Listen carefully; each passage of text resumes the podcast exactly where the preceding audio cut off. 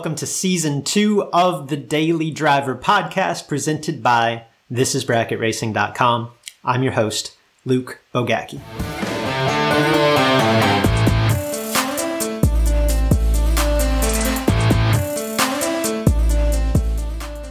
As I discussed last episode, uh, my son's basketball season recently came to an end.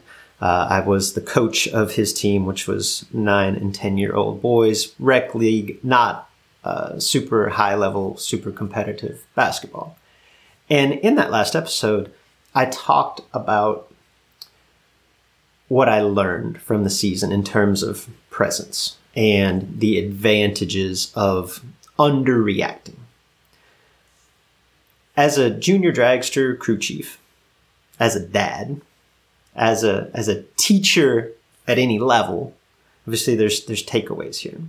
If you listen to the Daily Driver or the Sportsman Drag Racing podcast much, you can probably pretty easily pinpoint my personality. Like I'm pretty type A. I have a tendency to micromanage the hell out of everything in my life, right? In my own life, um, for my kids, certainly in my racing.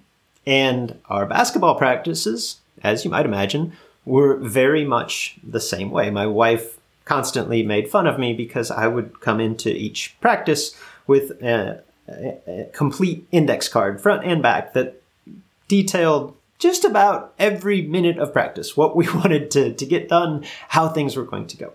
I had a similar index card for games. Again, I like to be prepared. What coaching nine and 10 year old kids quickly made me realize is that I can only do so much. And I don't mean for that statement to sound as self important as it probably did. I can coach and practice, like I can go over in detail how we want to execute this or that. I can blow the whistle every play to correct, instruct, teach on down the line. And then the lights come on and it's game time. And I can't do it for them. And you know what I learned? That the more that I empowered these kids, the better they did. We didn't have guys on our team. We didn't have a ton of talent. We didn't have guys that could get their own shot. So we drew up plays and we practiced them in, in, in practice. We were the only team in our league that had set offensive plays. And to nine and 10 year olds, that seems really overwhelming. I was worried about it at first, right? But I thought it's our only chance. Like they ain't going to get it on their own, right? We started with three plays. They did so well with it that over the course of the season, we added four more and they could do it. It blew the other coaches in the league away, like how good we actually ran our stuff. They could do it, at least do in part, because I trusted them to do it. Putting that responsibility on them was empowering. Let's switch that over to racing. Again, most of you are aware uh, my nine year old son has been racing junior dragster for like a year and a half now. And over the course of that year and a half, guess what? I micromanaged the hell out of it. I'm down leaning in the cockpit pre run, every run, preparing him for every potential scenario, overwhelming him, right? The truth is, at this point, my little guy, like, he doesn't have it all figured out, but he knows what he's supposed to do. He doesn't always do it, just like my basketball team didn't always execute the play. But he understands at a basic level, actually, probably a, a relatively high level for a nine year old, he understands. So, what's the best thing that I can do? The best thing that I can do is get out of the way and let him do his thing.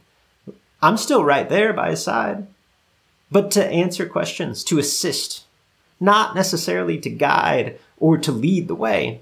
And my son, most of the people that we're surrounded by, he responds to that.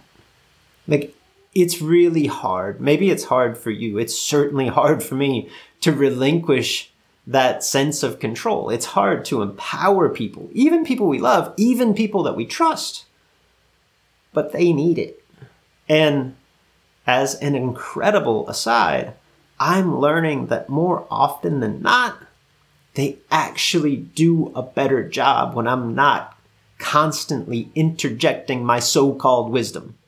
When I'm what I'm learning painfully slowly, like I've got a pretty hard head here, but what I'm learning is that there is a time to teach.